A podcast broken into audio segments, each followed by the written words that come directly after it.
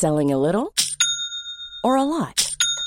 Shopify helps you do your thing however you cha-ching. Shopify is the global commerce platform that helps you sell at every stage of your business. From the launch your online shop stage to the first real life store stage, all the way to the did we just hit a million orders stage. Shopify is there to help you grow. Shopify helps you turn browsers into buyers with the internet's best converting checkout. 36% better on average compared to other leading commerce platforms because businesses that grow grow with Shopify. Get a $1 per month trial period at shopify.com/work. shopify.com/work. This Mother's Day, celebrate the extraordinary women in your life with a heartfelt gift from Blue Nile. Whether it's for your mom, a mother figure, or yourself as a mom, find that perfect piece to express your love and appreciation. Explore Blue Nile's exquisite pearls and mesmerizing gemstones that she's sure to love. Enjoy fast shipping options like guaranteed free shipping and returns. Make this Mother's Day unforgettable with a piece from Blue Nile. Right now, get up to 50% off at BlueNile.com. That's BlueNile.com. The Independent Republic of Mike Graham on Talk Radio. Now, I'm delighted to say, time to say a very good morning to Mr. Richard Tice. Richard, how are you? I'm not too bad, not too bad. It's a bit of a grey old, uh, murky old day out It there. is a bit murky. Merkel's arriving shortly. I don't know why she's coming here. I wish she wouldn't come here. And what hell has it got to do with her where we go? It's quite extraordinary, Isn't isn't, it? it? I mean, it really is. I think it's just part of a a continuing, relentless trend of of sort of just gentle punishment. It's like we're sort of getting a, a weekly punishment Yeah. beating from one part of the EU or another, or one leader or another. It's just utterly, utterly relentless. Mm. Well, I guess it makes a to me. change from getting it from our own Prime Minister and his government. I mean, luckily a whole week has passed and nobody's been caught out doing something they shouldn't have been doing. Yeah, but the week's not yet out, Mike. Well, listen, anything could happen in the next 24 hours. But what what is, what is clear is that uh, not only is it a, a grey day out there, but actually the result in in Batley and Spens was this, it. I mean, it, it was a pretty murky. Uh, distasteful, dirty by-election Yes, by all it was accounts. horrible, wasn't it? And Really you know, I'm delighted that we made the call. We knew it was going to be a cesspit. Yeah. and so that's why we decided not to get involved. We did the right thing. Yeah. And yes, you know, Labour have just uh, they've clung on by the skin of their teeth. I mean, it's a you know, It's not a really a real- win, is it? I mean, it's, a it's no, it's, it's it's a great for them. It's a grey result. Yeah. Exactly. It's a it's a press the pause button. Mm. Who knows what's going on? What is absolutely clear is that the Hancock effect Mm. uh, has has impacted and probably cost the Tories uh, that seat. Yes. And I think they're guilty of of arrogant complacency. Yeah. They were guilty of that in the Chesham by-election that they lost, uh, where they were hardly seen out campaigning or door knocking and canvassing Mm. at all.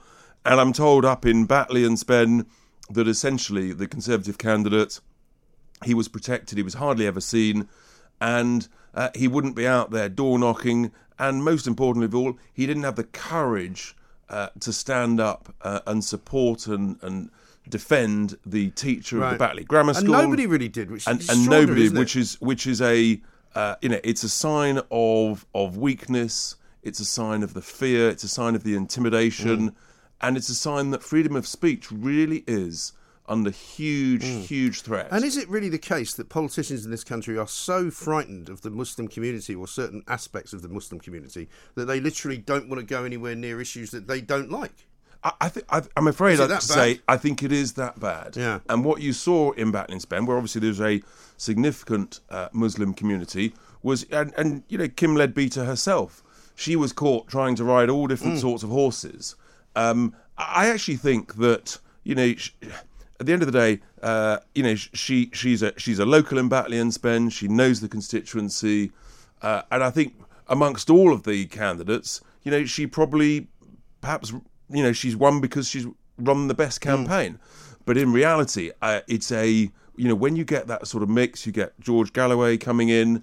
It But was she's only won by 323 votes, which is tiny compared to the uh, to- Yeah, to it's- the, the, the, the majority they had before, and so she's sort of crept in some somehow. You know, maybe because George Galloway didn't have an extra couple of days to get extra votes, or because the Tories were knocked back because she's of Hancock. She's crept in because of Hancock, because the Tory candidate didn't have the courage to get out there uh, to be seen more on the doorstep, and to stand up for the uh, for the teacher. That's that's that's my Yeah, take yes, on it. I think that's absolutely right. And and the, the disgraceful thing about it, really, as well, uh, is that T- Keir Starmer talks about, and I was listening to Julie this morning, talks about them running a sort of an honest campaign uh, for peace in the area and to you know pour oil on troubled waters and all this absolute rubbish. It's absolutely she rubbish. Was putting out, she was putting out flyers uh, with pictures of, of Boris Johnson meeting the Indian Yeah. Prime Minister Modi. No, there's no question that Labour were as guilty of putting out distasteful leaflets uh, as anybody, frankly. Mm. Yeah. Uh, and And there's so, surely no place in modern British politics for that kind of ethnic division. No, of What- course, what's that know- all about? I mean, why are we fighting,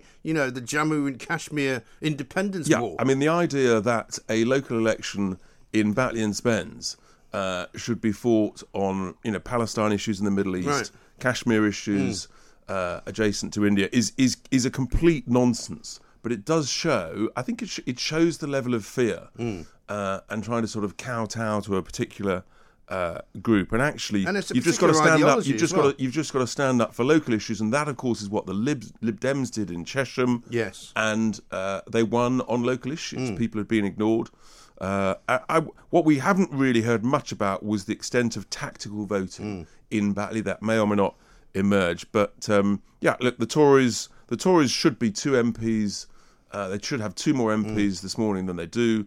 But their arrogance, their complacency, has definitely cost them. But I suppose the good news for them is that this result will remain, uh, hopefully, uh, one that keeps Keir Starmer in the position of leader of the opposition. Because the great, they, what they what they don't want, I presume, the Tories is somebody, even if it was Angela Rayner, who might be a bit better or a bit more feisty than Starmer, who's just hopeless. I never actually bought into the idea that uh, he would have been ousted had Labour lost this by-election.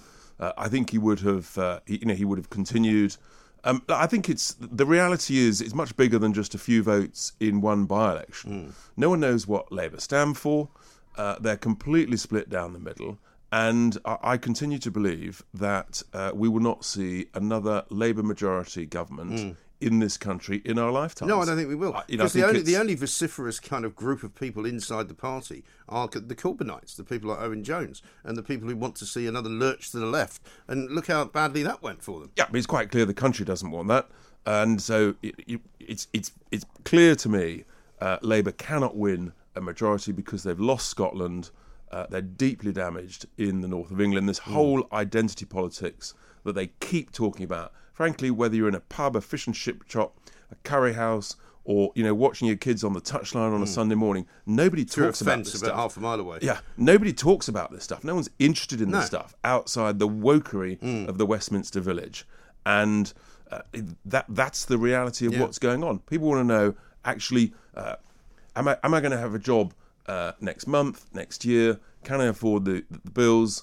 Uh, what are the tax rises that are, the Tories are going to um, bring down the pipe? And what's the big, you know, what are the big tax increases Yeah. because of the Tories' green agenda? Those are the big Yeah. issues that are going to face everybody going forwards, and that's what you know we're going to be talking about. Uh, you know. And one of the questions that we've got this morning, uh, knowing what we now know about this ridiculous vaccine story, is that some people are going to be asking, "Can I go uh, with my kids on holiday to Europe?" Um, well, the answer is if you had a particular AstraZeneca vaccine that happens to have been manufactured in India, uh, the answer is, is no, you won't. it's quite extraordinary, isn't it? I mean, this is uh, th- this is uh, as a, as a as a story uh, as an issue. I just is this just the EU once again finding another excuse uh, just to sort of beat us around the head with? That you've got millions of vaccines that were made in India under a certain series of batch numbers uh, that have been put into the arms of, of UK citizens. And And about the- five million of them. up to 5 million, and it seems that the EU are essentially not approving that batch. And so you've got people busily uh, looking at their cards saying, what's their batch number? You know, I really do think, at best, this is incompetence. At, at, at worst, I think it's probably something more sinister. It's an excuse. Uh, You know, just the EU are constantly chipping Yes. away uh, and looking to punish the UK. And, yeah, And it's I a think it- European Medicines Agency problem, isn't it? Because what they're saying is, is that the, the, the, company in India that manufactured it didn't apply for a license in the EU. Well, listen, but, that's not the most ridiculous But thing the irony to overcome, is this it? is this is the same. Look, it's a political issue. The EMA will do what they're told. Mm. Uh, the irony that you had the EU suing AstraZeneca because it couldn't get enough of their vaccines, uh, and yet now Mm. they're actually saying, so on one hand we're suing you, but on the other hand we're not accepting some of your ba- Right. your vaccines, your batch, because they were made in the wrong place. Yeah. I mean, These are the same people that stormed into the actual factory, didn't they? Demanding to see the boss or something. yeah, I mean, it, it's know. it's utterly outrageous. You know, it's almost it's almost a form of a form of sort of uh, vaccine racism Hmm. that because it was made in India, it's not good enough for us Yeah. in the EU. I mean, it's, I just think it's utterly deplorable. It really is. But, it's no surprise. But everything they're doing now seems to be utterly deplorable. I mean, from Merkel coming here to talk about supposedly, presumably things other than banning Britons from Europe. But I mean, it's not the greatest way to start a negotiation on something else, is it? By the way, none of your lot can come to our uh, great continent because they're all unclean. I mean, really? I guess what we haven't discussed is whether or not this is actually a reaction to uh, England beating Germany Well, a few days ago. And I think I think it shouldn't be overlooked as well that Andy Murray put out one of theirs as well um, on centre court the other night. It was some German bloke who'd never played at Wimbledon before. he's probably never going to play there again. Probably know. never again. I mean, it is uh, no, it, it- it's completely unacceptable. But this is going to go on and on. We're seeing it. You know, most seriously, we're seeing it with the Northern Ireland Protocol. Yeah. And a big decision there just a couple of days ago, where actually the uh, the judge uh, Ben Habib was taking the government to court, and the judge actually concluded that yes, the Northern Ireland Protocol does repeal part of the Act of Union. Mm. Yes. pretty extraordinary that the Pretty conservative, amazing, actually, that the conservative really and Unionist. Party Yeah. have actually themselves broken the union. Yes. Uh, and Congratulations. yeah, and, and that's a really significant issue that is going to cause uh, you know great upset, and the government has to have the courage Mm. to tell the EU, look, it is not acceptable. The protocol is not Yeah. working.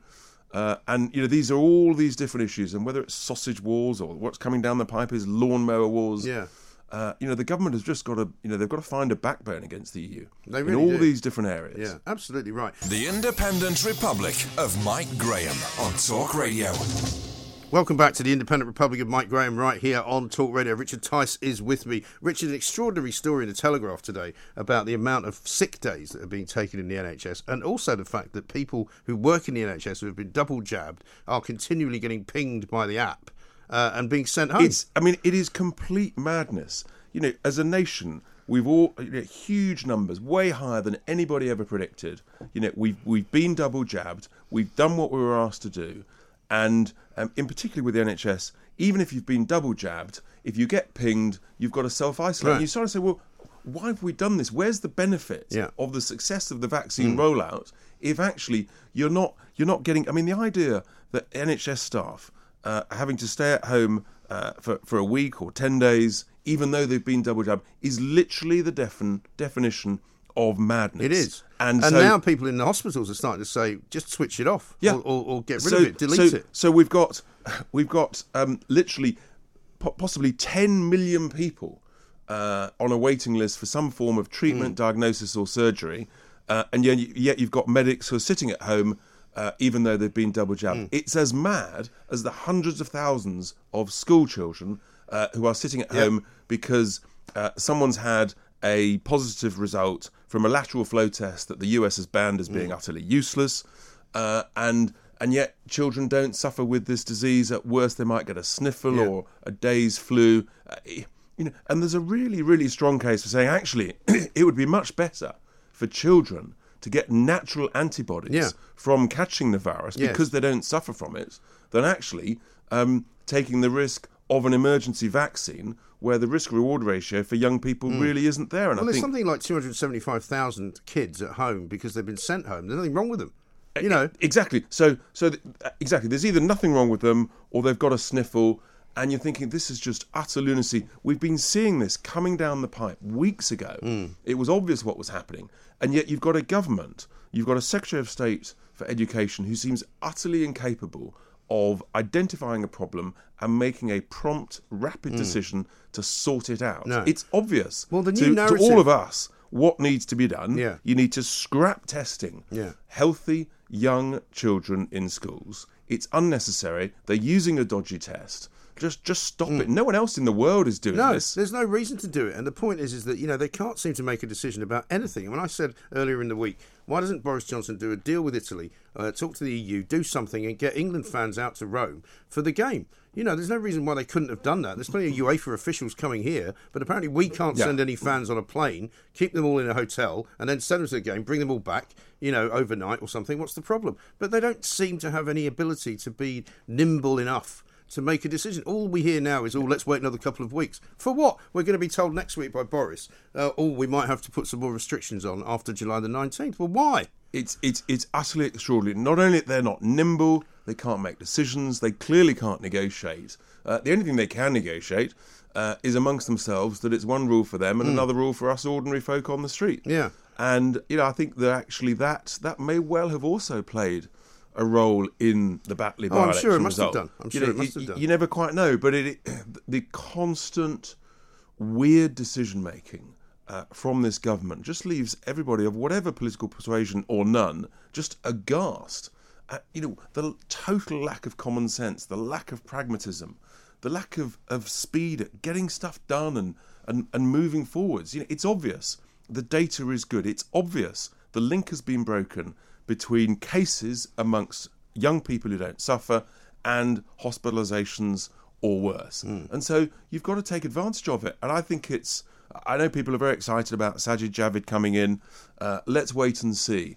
But, uh, you know, what he, he could have done, he could easily have said, well, let's just wait a couple of days, but we might be able to ease everything on Ju- July the 5th. That would have been a really strong statement Yeah. of conviction, of new leadership, and we haven't had that. There are schools around the country that have completely closed, right? So that nobody can go there. They're going to reopen, say, at the end of next week, in which case they might as well not bother because they've only got three days before summer term. It's utterly ludicrous. And once again, the people who are suffering the most are young children who've had who've had the most awful time, despite being the least at risk from this virus. And there's just been a hmm. complete lack of consideration and care for them and their parents who are trying to hold down a job Yeah. who are just being driven utterly mad by this. And of course, very often parents are, are losing money because suddenly they've got to go home again to look after the children that they thought would be in school, but now they're having to self isolate, even though they're perfectly healthy. And you just think, where? And and you come back to this story uh, about the medics and, it, and not being able to work. They want to work in the hospitals. They're healthy. They've been jabbed, and you just think madness, literally madness. Give us the figure there. That's the number of sick days um, which they've put out there for February.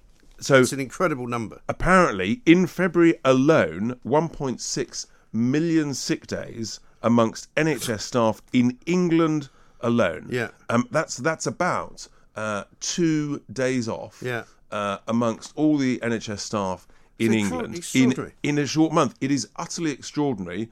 Uh, you know, we we we know that there's a shortage of NHS staff at the best of Hmm. times. And you know, this is all this is going to do. It's going to increase the pressure on the NHS far more, Hmm. than, frankly, than COVID will, uh, given where we're at. Um, it's going to in, it's going to lengthen uh, the waiting lists. It's bluntly, it's sadly, tragically going to lead, probably lead to more people suffering more and, heaven forbid, dying sooner because you can't get these operations done. And you know, it's it's it's just you know something really has got to happen. Yeah. Something's got to change. Someone's got to show some proper, decisive decision making. It really needs to be done. Final final question. How about prediction for the England game? Oh well, of course. This is uh, this is the big one. It's very exciting. Look, I'd love to see England really firing up, Pushing putting the foot on the further, yeah. accelerator, pushing and getting three 0 and really worrying everybody Okay. else. This is the moment to push it and go for it. But what we mustn't do is assume that victory is certain. You know, don't underestimate Ukraine or any other team that's got uh, you know to the quarterfinals. It's it's a big thing, and um, you know on the counter attack, you know Ukraine could be dangerous. So we've got to be. But the good news is. Um, you know we haven't let a goal in yet, Yeah. and and that I think is is testament to our defence and our incredible goalkeeper, who definitely saved us Yes, uh, against absolutely Germany on right. Tuesday night. Well, we've got Sam Allardyce coming up next, so we'll ask him what he makes of it all. Richard, thank you very much indeed. As ever, Richard Tice, uh, Reform UK, of course, very wisely not taking part in that ghastly circus, which was the Batley and Spen by election. We'll talk some more about that coming up as well. The Independent Republic of Mike Graham on Talk Radio. The last time we spoke to Sam Allardyce, his predictions of how the Germany game would go were so good uh, that we thought we'd better get him back on to talk ahead of the big Ukraine game tomorrow in Rome. Of course, it's the quarter final of Euros 2020. Sam, very good morning to you. Welcome back. Good morning. I mean, I'd have to say you were so spot on. I said to the guys here, I said, Look, we must get Sam back because you said get Grealish on. You said Kane would score. Um, it was a glorious result against Germany. Um, what are you making of it all coming up for tomorrow? Uh, very, very, very good. I think that um, the, the, the players obviously have to focus on on recovery. Uh, Gareth on tactics and team selection, which um, is going to be very interesting on whether he sticks to the same system. I think uh, with the back three, or whether he, he goes back to a back four. That interests me, obviously, as a, as a, as a manager, mm. just to see how he changes the tactics. Will he make one or two changes with such a brilliant squad in strength and depth? Will he will he put Jack Grealish in from the start with the effect he's had? Um, in the games when he's come on as a substitute? Does he deserve a start? I think all those things will be uh, discussed with him and his staff, and hopefully he comes to the right solution, the right system, and uh, England push on to uh, to the semi final. And uh, not as easy as perhaps other people may expect in Rome. None of our none of our fans, and um, hopefully no complacency by the players. Yeah, I mean we're hopeful that there might be some uh, some England fans that live over in Europe somewhere, like maybe they've gone. A load of guys have gone from Marbella, or some people have got uh, might might live in Italy. But that is a factor, isn't it? Because Wembley was really rocking on uh, Tuesday night.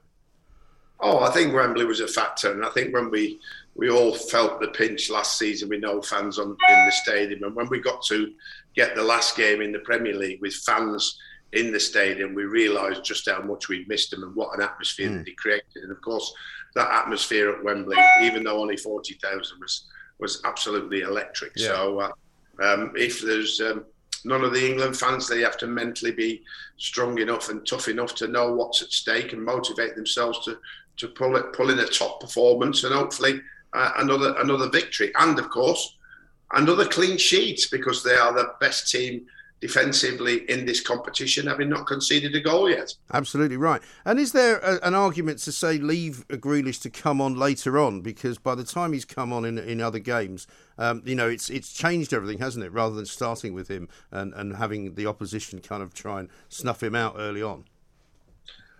Well, yes, there's a great temptation to leave it where it is, of course, but to what effect might he have from the very, very start and playing a longer period in the game and what effect can he have on the, the Ukraine's defence in terms of his ability? I mean, he mm. is with with much talent that we do have, and um, you know, I'd be interested if Mason Mount comes into the factor now after his isolation period, because right. he does he does look, look to play him a lot. But certainly, Jack running at players, committing committing players into tackles, getting into the final third, and producing the quality that breaks defences down is particularly interesting for me on whether he does start him uh, or whether he does again come off the bench. If yeah. it is off the bench, probably, maybe even on a bit sooner. You know. Yes. Also, I'd quite like to see him and Saka on at the same time rather than re- replacing one with the other. Well, we're blessed in that position, aren't we? Mason Mount as yeah. well, uh, Foden, uh, Sancho. Uh, I mean, there's, there's so many choices for him in the wide positions. Mm. Harry Kane, obviously, uh, hopefully has uh, uh, lifted the pressure off himself for that goal. Mm. We need to see him in, in and around the box again, trying to score more goals, and I think that will that will be a great um, advantage for for England. And of course, if Raheem Sterling can keep scoring. Then that would be absolutely fantastic. Yes, absolutely right. And what about Ukraine? Because they had a very tough game last time out they were out, and uh, you know they did brilliantly to win it. I mean, they're obviously a fighting kind of team, aren't they? They're quite hard physically. Um, they're never going to give up. Well, nothing to lose for them. Nobody's going out expecting them to to affect England too much uh, based on the and their previous record, of course. But they are in the quarterfinals, and they will play well above themselves playing in this quarterfinal in the Euros against England in Rome. I think every player will will lift their game. So I think that we do need to be aware of what the Ukraine are doing, but also we need to be more focused on playing our best game, and if we can do that, certainly that should be enough to win.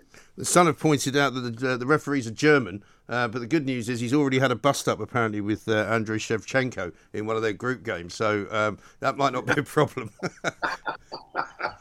well, they are going to be. It is, they are going to be very important because obviously uh, we have a few England players that that if we do progress.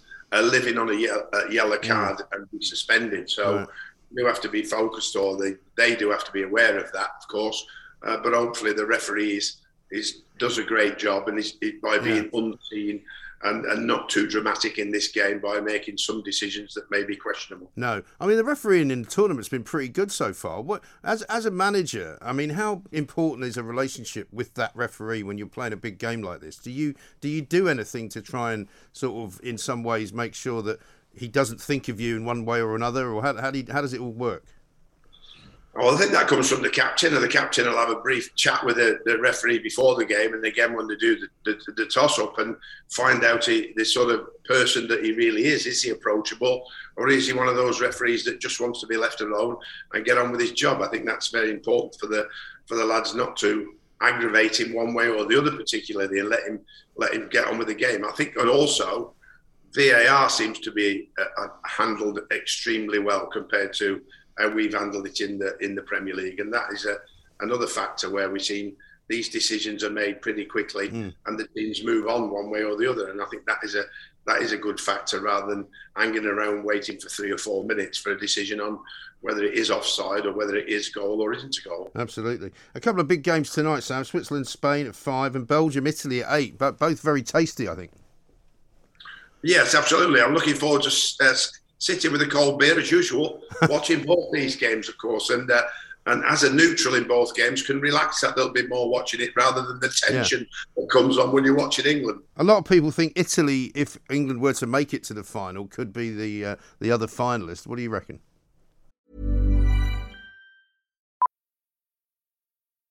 Millions of people have lost weight with personalized plans from Noom, like Evan, who can't stand salads and still lost 50 pounds. Salads, generally, for most people, are the easy button, right? For me, that wasn't an option. I never really was a salad guy. That's just not who I am. But Noom worked for me. Get your personalized plan today at Noom.com. Real Noom user compensated to provide their story. In four weeks, the typical Noom user can expect to lose one to two pounds per week. Individual results may vary. This is Paige, the co-host of Giggly Squad, and I want to tell you about a company that I've been loving, Olive and June. Olive and June gives you everything that you need for a salon quality manicure in one box. And if you break it down, it really comes out to $2 a manicure, which is absolutely insane. It's also so easy to get salon worthy nails at home with Olive and June. The difference between how your nails used to look when you did them yourself and now with the Mani system is a complete game changer. The best thing about Olive and June too is it's a quick dry. Dries in about one minute, lasts for five days, and full coverage in up to one to two coats. Visit oliveandjune.com slash perfectmani20 for 20% off your first system. That's oliveandjune.com slash perfectmani20 for 20% off your first system system. Life is full of what ifs, some awesome, like what if AI could fold your laundry? And some, well, less awesome, like what if you have unexpected medical costs? United Healthcare can help get you covered with Health Protector Guard fixed indemnity insurance plans they supplement your primary plan to help you manage out of pocket costs. No deductibles, no enrollment periods, and especially no more what ifs. Visit uh1.com to find the Health Protector Guard plan for you. Uh, I don't disagree with that. I've been very impressed uh, with the, the, the, quality of Italy's play.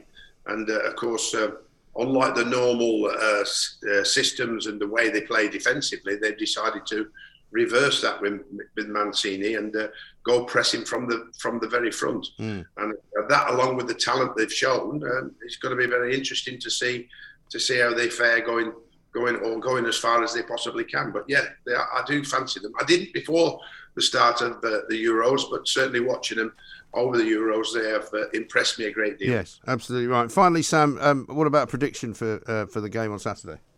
I'm going uh, really over the top here. Probably won't happen, but why not? 3 0. Okay. Well, never you never know. It could happen. I mean, uh, he was so right the last time. We'll see if he can do it again. And hopefully, we'll be talking to you next week about the semis.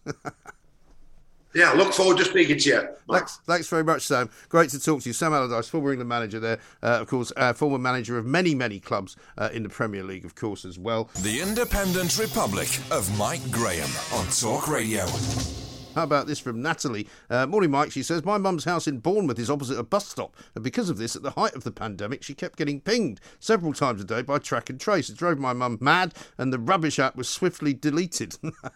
well, this is the thing. I mean, there's a story in the Telegraph today saying that people working in the NHS are getting pinged constantly. Well, guess why? Because they work in the NHS and they're getting pinged because they might have come into contact with someone who tested positive for COVID. Why? Because they're testing them in the place they work. Huh? I mean, that's not rocket science, really, is it? Let's talk to a man uh, who uh, we used to talk to a lot later in the evenings than we do now. He's the Talk Radio weekend breakfast presenter from 7 to 10. He is the one and only Cristo Foufas. Cristo, very good morning to you. Good morning. How are you, I'm very well indeed. Now, Looking I can hear.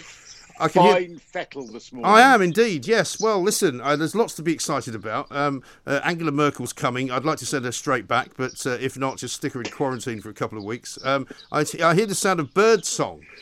Yes, I'm in my garden. Very Uh, nice. I thought I'd uh, uh, treat you to uh, a, a little bit of a, a, an outdoor treat for you. Yes, no, it's lovely. It's nice this to morning. hear. Nice to hear bird song. Now let's talk about the Diana statue because we haven't done it enough this morning so far. I put out a Hmm. tweet last night saying that uh, the face bears a remarkable resemblance to Martin Peters from the 1966 World Cup winning squad. I don't know whether that. I don't know who that is. I don't. Well, of I- course you're too young, but you know, um, if you look at my tweet, you'll see a remarkable likeness. And I wondered if it was the uh, sculptor's um, sort of idea of um, in galvanising the England football team for um, uh, for tomorrow in Rome. I can see the resemblance when it comes to hairstyles, but Yes. I put out a tweet last night which was not dissimilar actually, because I don't think these characters look completely dissimilar.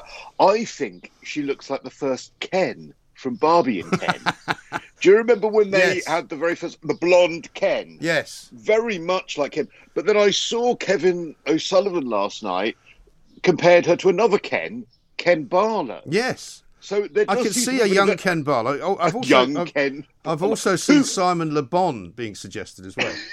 Who are the children? Do we know who the children are at this point? Yes, they're Because- they're a representation, Cristo, of her uh, compassion. Apparently. Oh, right. Do you think her own children might have been a better representation Well, I would have thought so.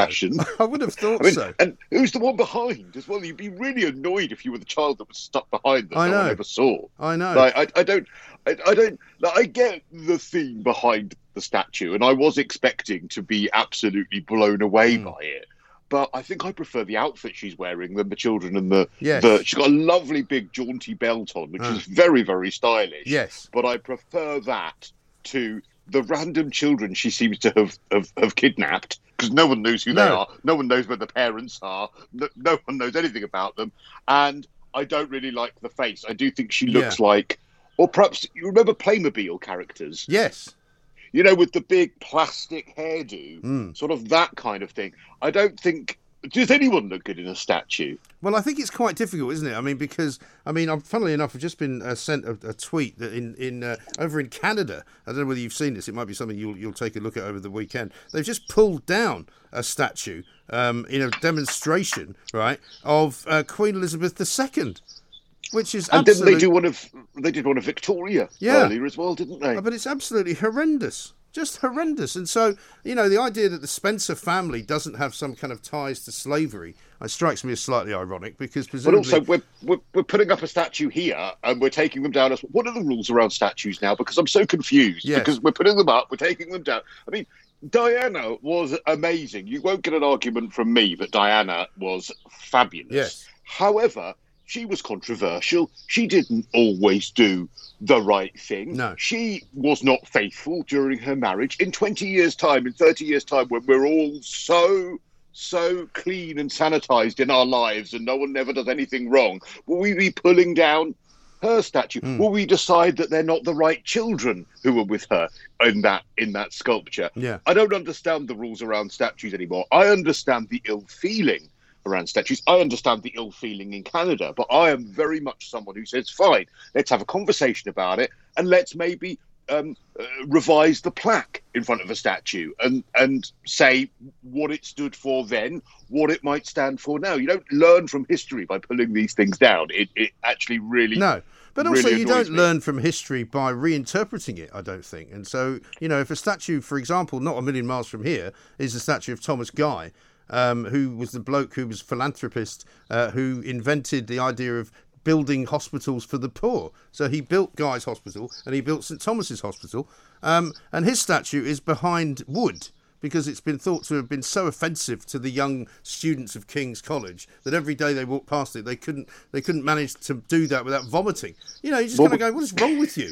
Well, at The- least the- if they're vomiting, the then they're a hospital, hospital. I mean, well, But- it makes a change from vomiting after a night out on the tiles, you know. But the point is, is that you know these hospitals wouldn't have been there if it wasn't for this guy. Now you might say uh, he had some um, slightly, you know, dodgy uh, antecedents, or he, he made some money from the South Sea Bubble Company, but he still built hospitals for the poor. Well, look, I don't mind, as I said, if they were to re put a plaque in front, you know, and, and, and there was the, the, the very famous one in, in Bristol, who's uh, the name of the person Oh yeah, Colston, they- yeah. Colston. I wouldn't mind if they put a plaque in front saying, look, you know, we have this statue here to commemorate the good work he did. In recent years, his legacy has become more controversial. And so some people um, now don't like the work that he did or don't like the way in which that work was financed. Then at least you're opening Yeah. up. But it hasn't become controversial, Cristo. It's only controversial because a bunch of lefties have decided they don't like it and they're going to jump on a bandwagon and pull down one statue that they don't like that they've heard of, meanwhile leaving up about 650,000 other statues that they haven't seen.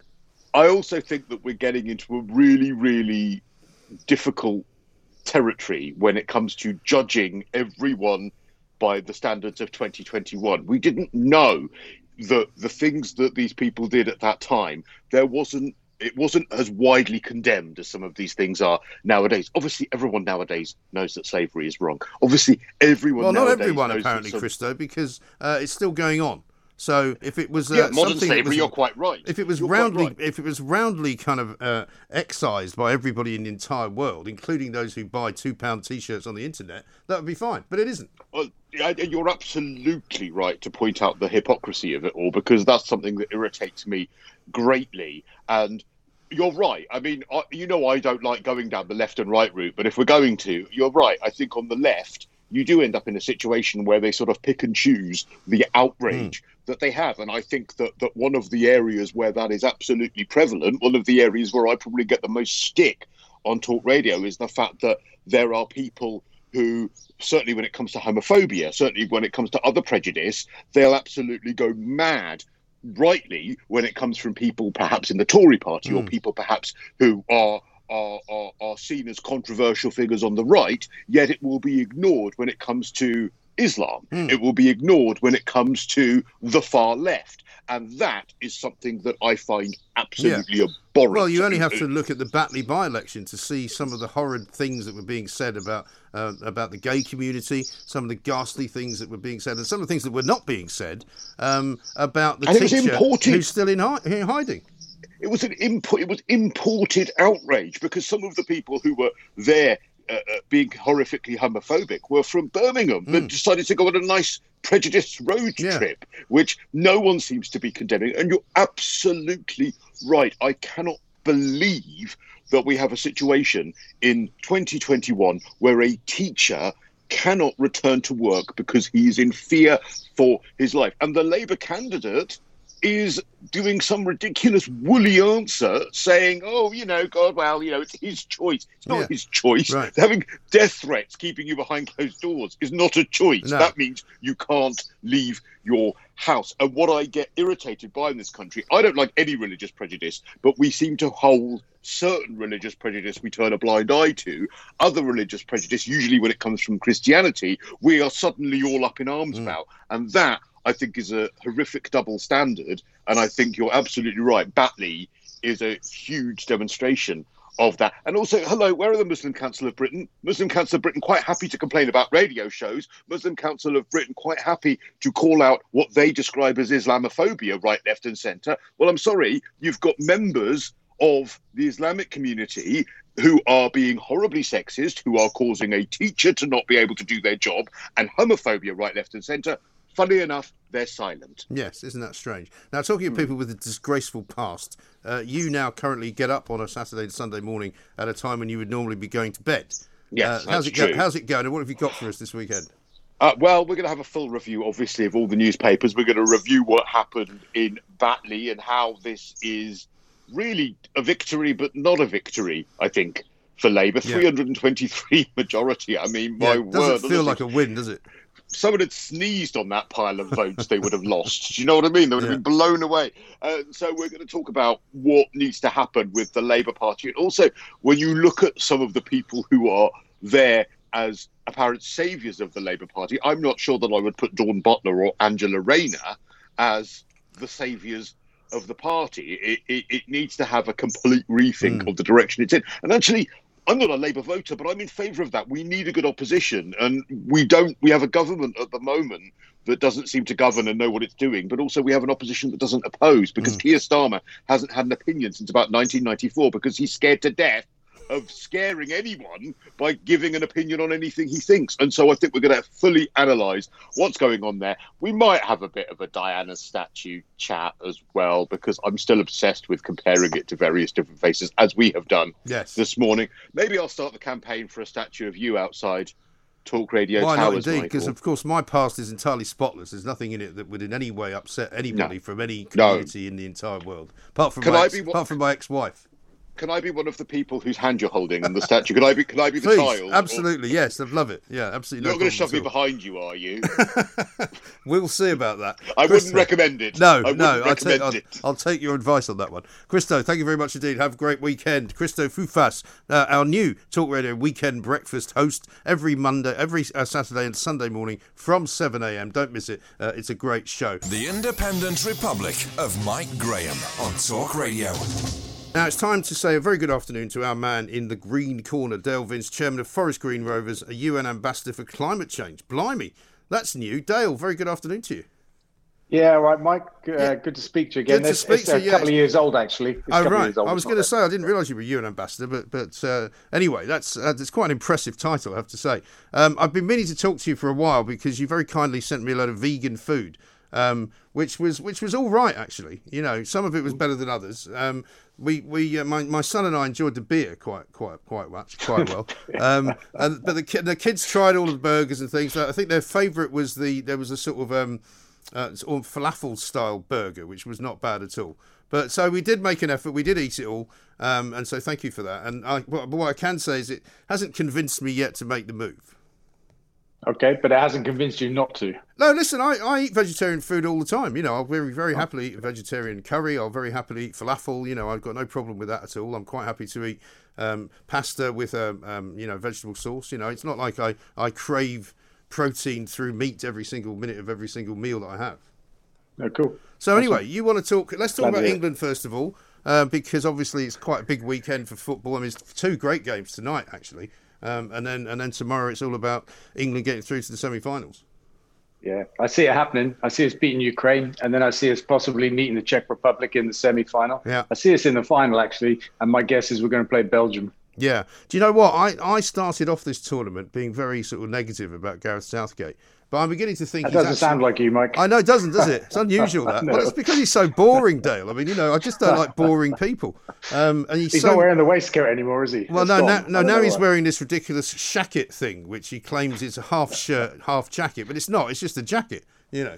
Um, but his cautious approach has paid off, and the fact that England haven't let any goals in, I think, is, is something that he should be proud of.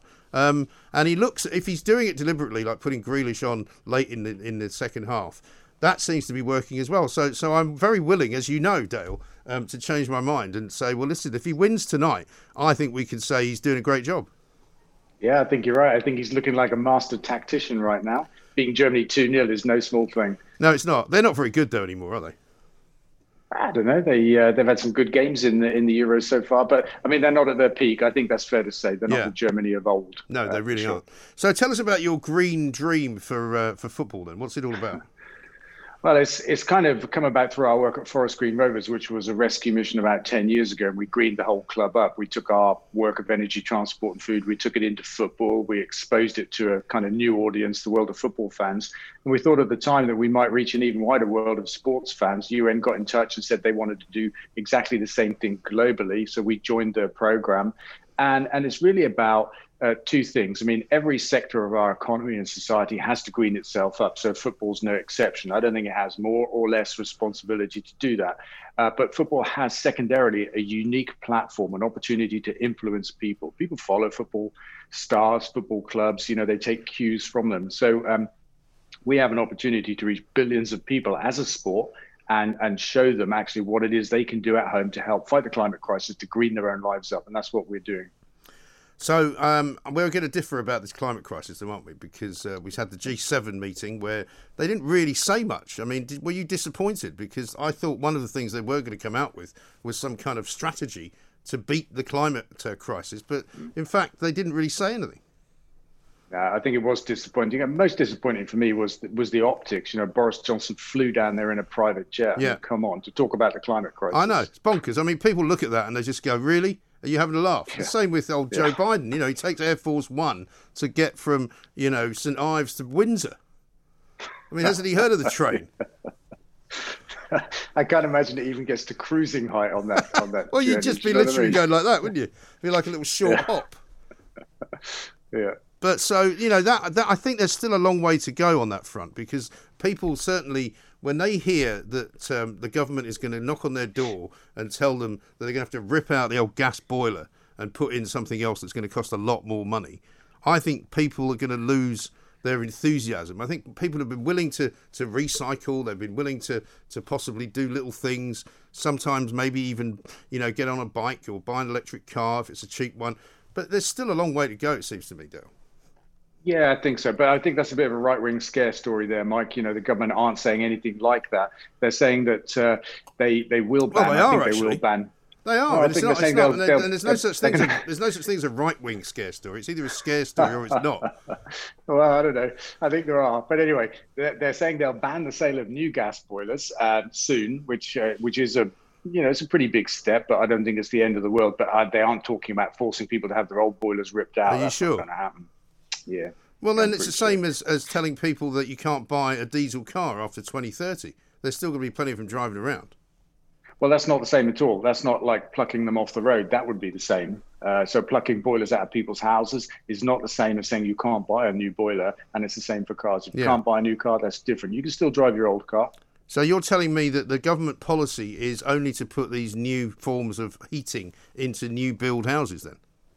Yeah, and I don't think it's enough. I think they need to go further, but we don't actually have to replace gas in our energy mix. We can make our own gas in the way that we make electricity from the wind and the sun. We can make gas from grass, and we have enough marginal grassland in Britain. It's not being used for food production. We can make enough gas to power all 28 million British homes. So we don't actually have to rip boilers out. We don't even really have to stop selling them.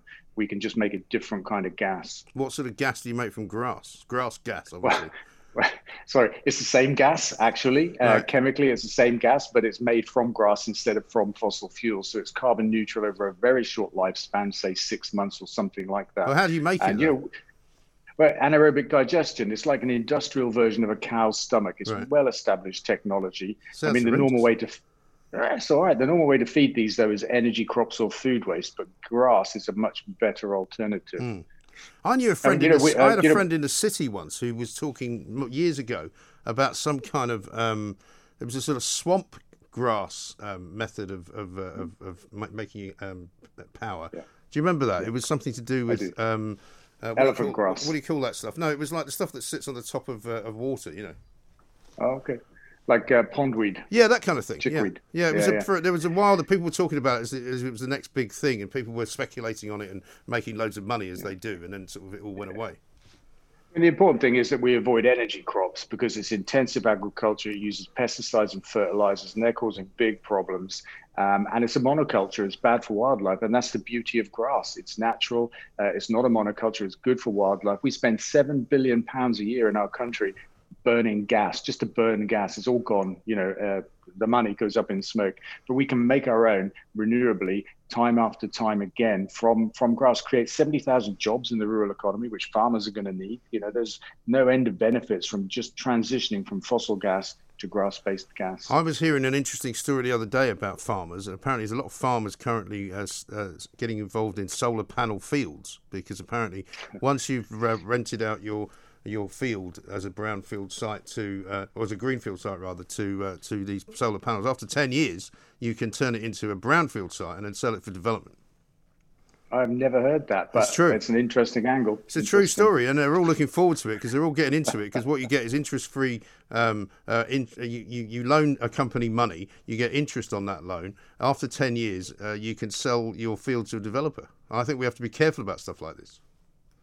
Yeah, we do. I mean, obviously, there's a lot of fuss in our country at the moment about planning, isn't there? I mean, the Tories lost a by-election allegedly because of uh, Johnson's proposed planning reforms to make it easier for developers. You know, there's always a lot of angst in our country about development. Yeah, well, so there should be because I mean, everywhere you look, there's a, bu- a bunch of houses being built, and that's the other trick they're up to. Is if you say you must be subjected to certain planning regulations and planning um, permissions that you must seek if you're putting up more than two and a half thousand houses, they're selling them off in parcels of 500, so they don't have to do it. So you got you know five different companies building 500 houses. Guess what? You come under the radar. Yeah, yeah. Somebody always finds a loophole. But look, there's there's an interesting fact here I want to share with you and your listeners. Yeah. Like, although we, we are all under the impression that our country is being concreted over, actually only five percent of our land area is is built on. The other the other ninety five percent is not, and it's because we tend to live in that uh, in that place uh, every day of our lives. All we see is is building works and concrete and tarmac Yeah. and stuff like that. But ninety five percent of our country is not like that, and we just don't see it every day. Yeah. No, I used to get very uh, funny looks from my American friends when they would come over to Britain when I used to live in the West Country. And they'd go, Why are all the houses so close together in one place, in one street? And then all around you, there's like acres and hundreds of acres of green land. I'm like, I can't answer that. I don't know. But I mean, it's better to be like that because, like, for example, if you go up the, the east coast of America from Washington, D.C. up to New York, I mean, you basically don't really see very much countryside at all. It's just one big conurbation and one big motorway strip uh, and one city after another that kind of seeps into the, the, the next one. Yeah, and twelve lane highways. Yeah, we don't want that. I mean, this is what I was saying. My son, right, you'll love this. My 26 year old son was extolling the virtues uh, of uh, electric scooters to me. You know, uh, I reminded him that he lives in um, Huntington Beach, California, next to the San Diego Freeway, which has 16 lanes of traffic every single day, rammed to the gunnels. I said, America ain't going to become green anytime soon. Well, I think it will actually. You know, Biden's in charge there now, and Well, uh, that's that's that's what I'm worried. shift. That's what I'm worried about. But he's another one. I mean, he talks a good game, but he doesn't actually do anything. I think he's done a lot. I mean, he's immediately rejoined the Paris Accord. He's set out a budget of two or three trillion dollars. I'm not sure what it is for infrastructure and, and green plans.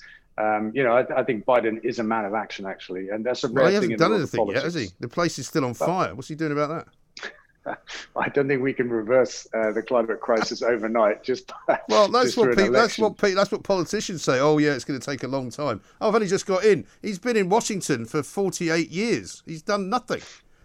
Yeah, but he hasn't been in charge. As he's in charge now. Well, We'll he's been it. senator. You know, you can't point to anything that he's done, can you? You can you can't tell me one achievement that Joe Biden has made in 48 years in DC. I'm more interested in what he's going to do now. That'd be a no then. I have no idea So what his career is like. Well, exactly. I'm Well, it's interested not- in what he does next. It's not pretty. He was in the White House for eight years with Barack Obama. He didn't do anything either, apart from start a couple of wars. yeah. You know. Well, you know, that's an American habit, isn't it? Well, unfortunately, it is, and you know the problem with politicians is they they say what they're going to do, and then they say why they can't do what they want to do, and then they're out of office, and the next bloke comes in and does the same thing. yeah. Well, I reckon Biden's got five years, and he's going to make a huge difference. I think he already has. I'll take I'll take a bet with you on that. I'll take All a right. bet with you on that. But uh, he's Yeah, only got right. he's only got four, by the way. Well, yeah. You know. Fair Listen. So tell us more about your greening of football. How's that going to work? Um, well, uh, through the United Nations program Sport for Climate Action, uh, that's a framework that's engaging the whole global world of sports. It's got about 250 signatories, the organizing bodies of every sport you could probably name, um, and all, all kinds of uh, big clubs as well in American football, Premier League football, that kind of stuff. And the idea is to get the whole world of sports to commit to make changes themselves, to green themselves up, and to communicate that to their fans, which you know is billions of people on the planet, and and it gives people the idea of what needs to change, what can change, and what they can do themselves. Have you got Qatar signed up? I think you asked me if I had a guitar then. well, um, you probably play the guitar, I would imagine, from your previous days. I can. Yeah, no, I'm I sure you're very good. I'd be very happy to sit around a campfire with you one of these days if I, if I could ever get out of London. Um, but no, I mean, I mean, the, the trouble with football is right. Uh, it's a very energy.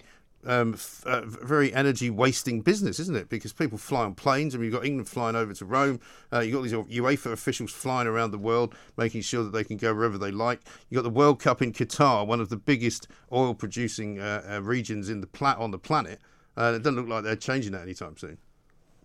Yeah, look, I think the actual flying impact of football is well overstated. I think it's a drop in the ocean compared to global flying.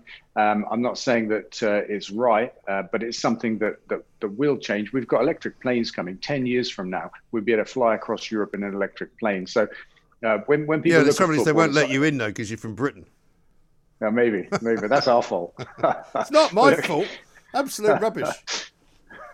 so you know people people talk about flying and football as if it's like the achilles heel that undoes everything that football could do that's right. I mean there's a lot wrong with that. The first is we can't let perfect be the enemy of good or getting getting on with the stuff that we can tackle. Secondarily i would say infrastructure is changing in the background. The things that we can't influence now is coming so there will be electric planes trains buses trucks cars are here you know and in 10 years they've gone from nothing to being almost the, the dominant form of uh, transport on the roads in terms of what we talk about in 10 years from now as you say you, you won't be able to buy Well, they're not the dominant form of transport on the roads. That's rubbish. in terms of what we talk about is what i said Well, that, Because yeah, I know, I know, but, now- but but that's not Yeah. that doesn't mean it's true though. I mean, just because talking you can talk you can talk about anything you like doesn't make it dominant. No, no, it's, it's a dominant topic for conversation because it's coming. 10 years from now, you won't be able to buy an old fashioned car. You know that. You talk about that. And, and that would be an incredible transformation in just 20 years from no electric cars in the world to it being the only kind of But car again, a lot of people What worry I'm trying about. to say is, but a lot of people worry about that, Dale, because in order to live in a city which, as you say, is constantly being concreted over, if you don't have a place to park your car, which is a designated space where you can put a charge point, you can't. You it's going to be chaotic. Um, you know, again, that's an overstated issue. Um, Not really. I mean, seventy percent, seventy percent of people in our country have off-street parking. That's not true in the cities. That's a much lower percentage. But look, nobody has a petrol station in in their garden or accessible on the street where they park. Nobody has that. Yeah, but you don't the need to fill up. You don't need to something fill special, up. Yeah, but you don't need to fill up your car with petrol every day either. And you don't need to do that with electric car. And that's what I was about to say. The idea that we need special treatment for electric cars is uh, is wrong. You know, it's behind the curve of technology. We can see already cars with a range of 300 miles on the road that you can put 100 miles in in just five minutes. So most people go to a petrol station every two weeks. And it's got to be exactly like that with electric Uh, cars. that's because you can get a pa- packet of crisps and some chocolate as well. Well, they'll be there as well. Well, you'll I'm have, sure a- well, you'll have an able to buy electric charge point with, some, with the crisp uh, designation in there as well. Great. But they're, they're coming, aren't they? They're coming. All right, final question for you. This has come in from Robert. Uh, he says, What about this gra- grass gas? It acts like a cow's stomach. Well, I thought they told us for years that cows give off methane and it's bad for the ozone layer. Yes, good question. And you're perfectly right, but it's that methane that we capture. So where a cow leaks out of both ends and causes all the damage, we capture it. It's an industrial cow's stomach. And that methane is the gas that we scrub up and put into the grid. Okay. Fascinating stuff. Well, nice to talk to you, Dale. Uh, we've got to run because uh, there's lots going on. Uh, we'll see you soon. Dale Vince there, Chairman of Forest Green Rovers and uh, former, I think, UN Ambassador for Climate Change. I always like talking to Dale, but some, some of the stuff he comes up with, I mean, it's pie in the sky, isn't it? Or you may agree with him. Maybe he thinks he is winning the battle.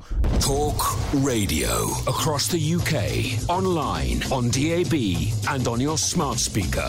The Independent Republic of Mike Graham on Talk Radio. If you enjoyed that, be sure to catch the whole show 10 to 1 Monday to Friday on Talk Radio via DAB, online, or via the Talk Radio app. And if you have an opinion on the stories we cover, we'd love to hear from you. Call us on 0344 499 1000 or tweet at Talk Radio during the show to have your say. Mid morning with Mike Graham. Talk Radio. Small details are big surfaces. Tight corners are odd shapes. Flat, rounded, textured, or tall. Whatever your next project, there's a spray paint pattern that's just right. Because Rust-Oleum Custom Spray 5 in 1 gives you control with five different spray patterns. So you can tackle nooks, crannies, edges, and curves without worrying about drips, runs, uneven coverage, or anything else. Custom Spray 5 in 1. Only from Rust